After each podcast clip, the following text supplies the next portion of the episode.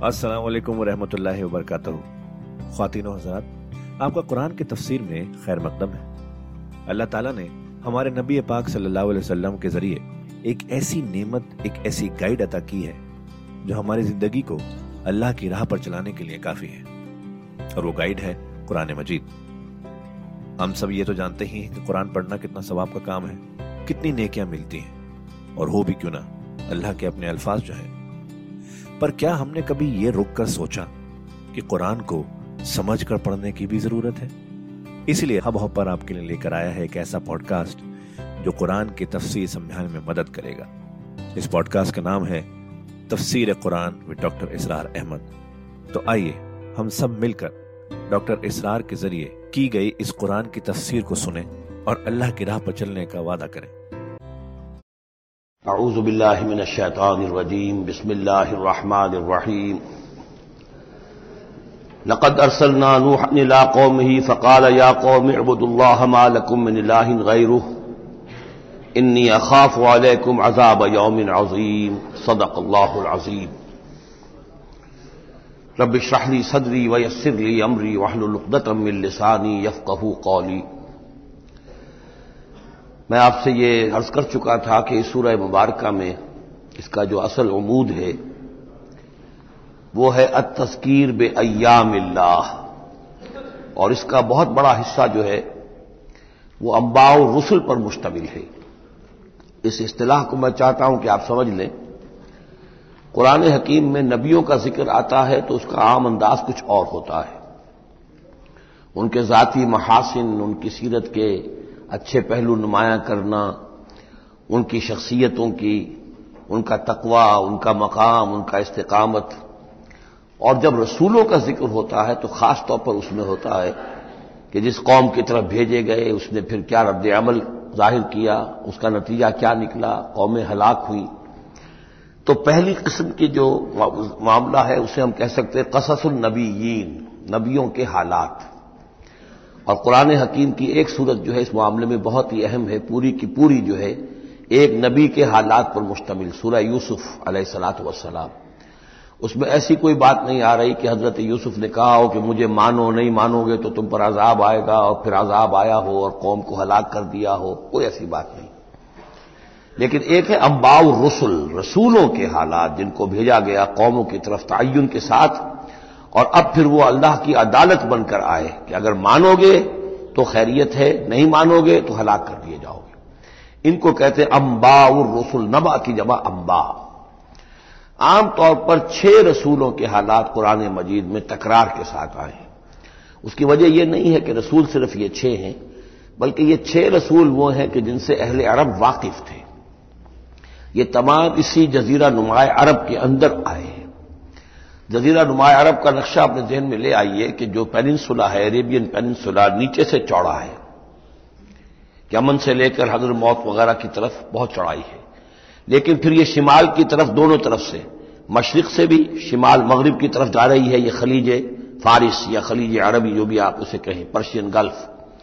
और इधर ये जो जा रहा है, रेड सी, ये रेड सी जो है ऊपर जाकर फिर दो खाड़ियों में तकसीम हो जाता है। एक खलीज स्वेस है और एक खलीज अकबा है। अगर आप इसको, ये जो जा रही है पर्शियन गल्फ और उधर से जो जो गल्फ ऑफ़ अकबा है, इनको अगर सीधी लाइन खींच दें तो ये ऊपर जाकर मिल जाती है एक जगह पर। यह कोहिस्तानी इलाका है, कुर्दिस्तान। आज उसे हम कुर्दिस्तान के नाम से जानते हैं। ये जो ट्रायंगल बन गई, बेस पूरा जजीरा नुमा अरब का और इधर से मशरकी साहिल उसका गल्फ के साथ होते हुए और फिर वो लाइन जो आपने खींची है, जो जाकर ऊपर मिल गई कुर्दिस्तान में इधर से वो रेड सी चला आ रहा है बोहरा कुलजुम, और उसमें से दो खाड़ियों में से जो मशरकी खाड़ी है, खलीज अकबा उसको लेकर सीधा अगर आपने जोड़ दिया तो ट्राइंगल जो बनी है, इस ट्राइंगल पर वो तमाम अकवाम थी कि जिनकी तरफ़ अल्लाह ताला ने उन छह रसूलों को भेजा है कि जिनका ज़िक्र कुरान में है। उसकी वजह यह है कि जजीरा नुमाए अरब तो जजीरा नुमा कहलाता ही है, लेकिन इसके ऊपर भी इस ट्राइंगल के अंदर जो दो मुल्क आते हैं, उनमें से एक का नाम इराक है, एक का शाम है। लेकिन असल में ये भी मुल्क अरब ही के हिस्से है। इराक अरब, शाम अरब और अल जजीरा। ये जजीरा कहलाता है, जजीरा नुमा जो नीचे है और फिर इराक अरब, मशरक में शाम अरब। अब इसमें नोट कीजिए कि सबसे पहले रसूल जिनका कुरान ज़िक्र करता है, वो हज़रत नू सलाम है। अंदाज़ा यह है, वल्लाह आलम, इन चीज़ों को यकीन के साथ नहीं कह सकते कि ये हज़रत आदम के तकरीबन दो हज़ार साल बाद हैं। और ये जो ट्रायंगल का एपेक्स है, ऊपर का किला, यहाँ ये कौम आबाद थी जहाँ हज़रत नू सलाम भेजे गए। उस वक्त तक नस्ल इंसानी सिर्फ़ यही थी, और पूरी दुनिया में कभी नस्ल इंसानी फैली नहीं थी। इस इलाके में हज़रत नू अलैहिस्सलाम की कौम थी, या पूरी नस्ल इंसानी थी, वहाँ हज़रत नू अलैहिस्सलाम भेजे गए, वहीं वो अजाब आया। उसी पर ऊपर चलकर जो है, वो वो पहाड़ी भी है, अरारात की पहाड़ी जो है, जो कोहे जूदी जिस पर के जाकर उनकी कश्ती टिकी है। जब पूरी कौम उनकी खत्म कर दी गई, हज़रत नू अलैहिस्सलाम की दावत पर वो ईमान नहीं लाए और पूरी की पूरी कौम को हलाक कर दिया गया, सिर्फ़ चंद लोग बचे। तो अब उनके तीन बेटों से नस्ल इंसानी चली। एक बेटा जो शाम है, वो जनूब की तरफ़ उतर गया, इराक और इराक की तरफ़। ये हज़रत शाम की नस्ल की अब ये गोया कि ये बरकस बन गया। और इसी से सामी कौमें वजूद में आई। इन सामी कौमों ही में से एक कौम आद है कि जो जजीरा नुमा अरब के बिल्कुल जनूब में चला गया, जो इस वक्त बड़ा सख्त रेगिस्तान है, बहुत ही, यानी इंतहाई खौफनाक किस्म का रेगिस्तान। लेकिन उस जमाने में यह बड़ा सरसब्ज शादाब इलाका था, यहाँ कौम आद आद आबाद थी, उनकी तरफ़ हज़रत हूद भेजे गए। हज़रत हूद की दावत को इस कौम ने रद्द किया तो यह भी हलाक कर दी गई। इनके बचे खुचे लोग और हज़रत हूद जो है फिर वहाँ से नकल मकानी करके इस ट्राइंगल का जो मगरबी जो साइड है, उसके साथ साथ होकर समूद का इलाका जो है, वो जजीरा नुमाए अरब का शिमाल मगरबी गोशा है। खलीज अकबा से नीचे और मगरबी साहिल के साथ साथ ये समूद का इलाका है। यहाँ हज़रत साल भेजे गए। और उनकी कौम भी फिर हलाक हुई, उनके मस्कन अब भी मौजूद हैं, पहाड़ों के अंदर खुदे हुए उनके जो महल थे बड़े बड़े हॉल, वो आज भी मौजूद हैं, मैं खुद भी उनको देखकर आया हूँ। उनसे फिर ऊपर जरा चले तो खलीज अखबा के दाहनी तरफ़ वो कौम आबाद थी, कि जिनकी तरफ़ हज़रत शुएब अलैहिस्सलाम को भेजा गया है।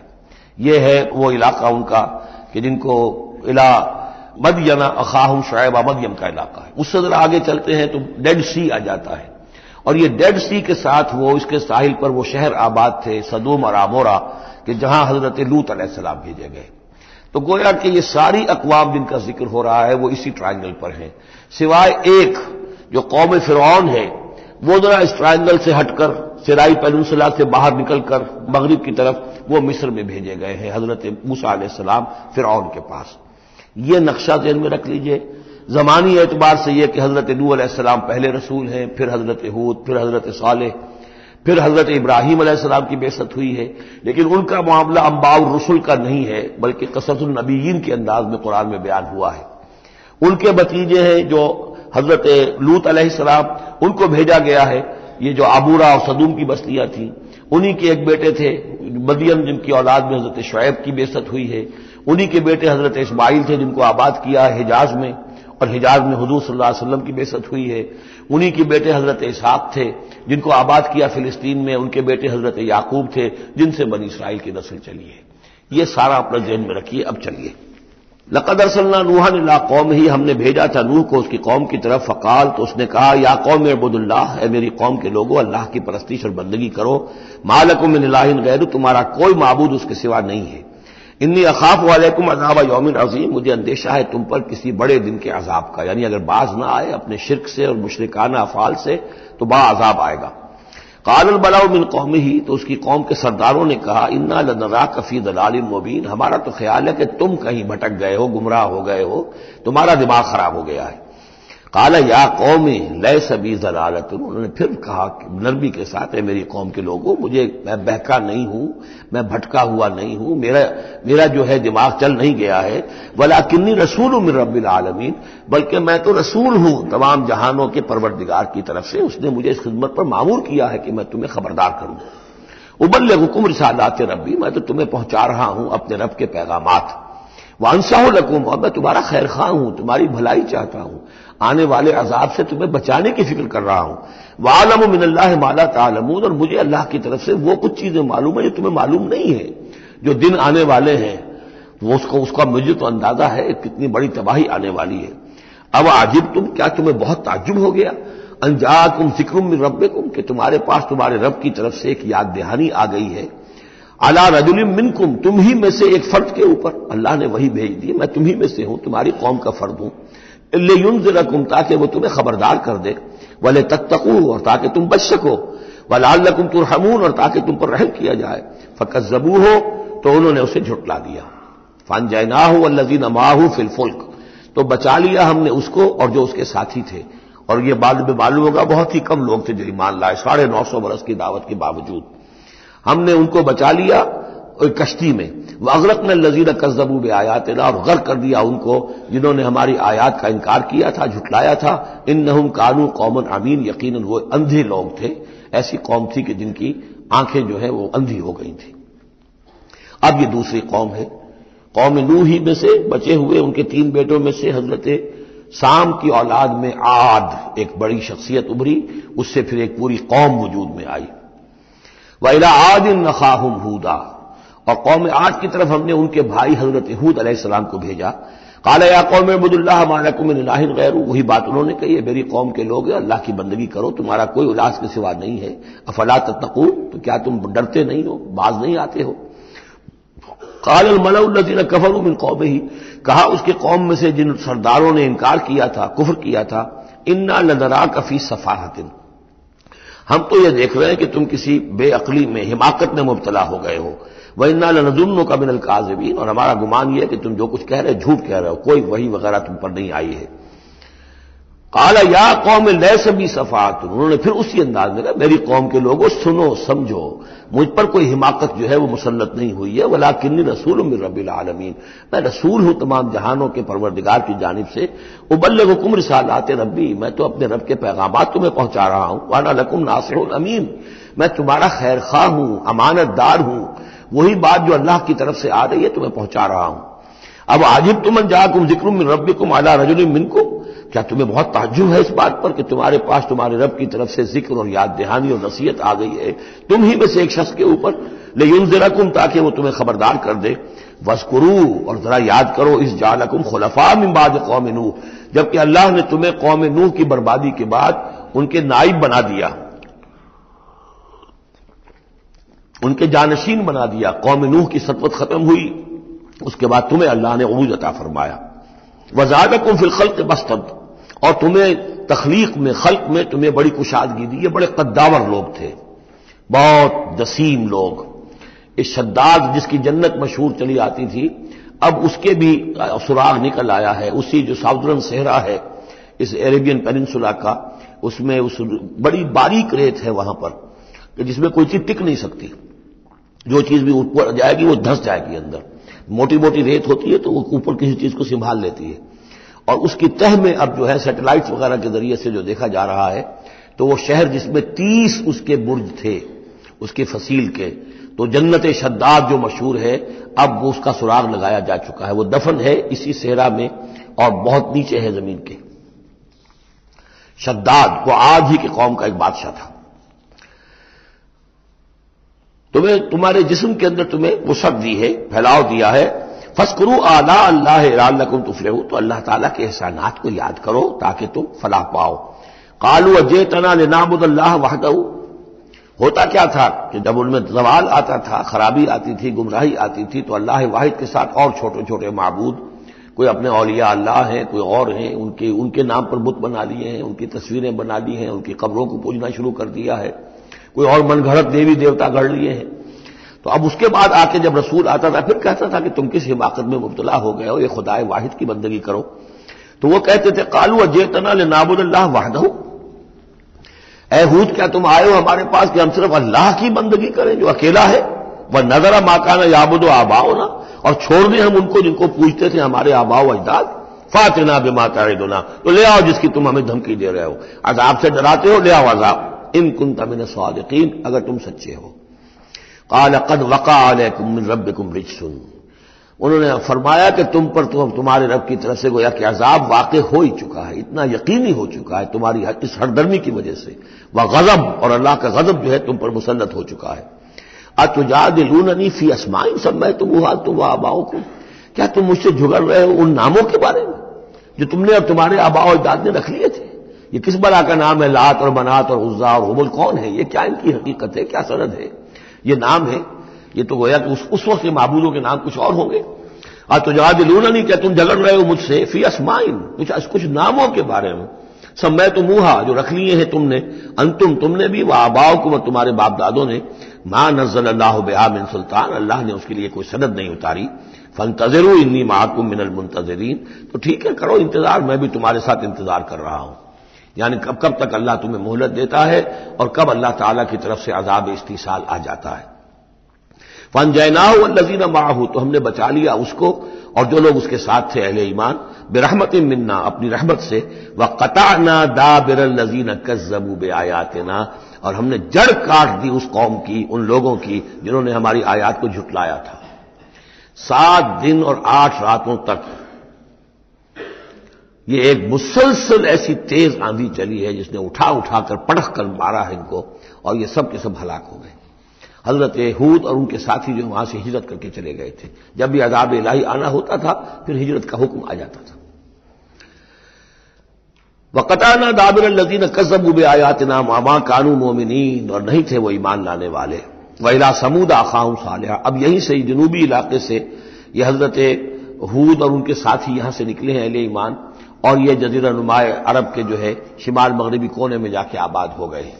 यह हिजर का इलाका कहलाता है और यह इलाका समूद का है।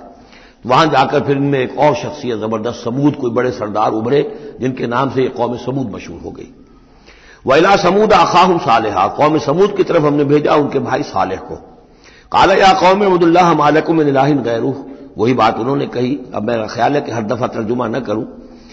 कदजात कुम बैन तुम रब कुम तुम्हारे पास तुम्हारे रब की तरफ़ से एक खास निशानी आ गई है, यानी वो जो ऊंटनी का मोजा था। हज़रत हूद के बारे में और हज़रत नूह के बारे में किसी मुआवजे का ज़िक्र कुरान में नहीं है।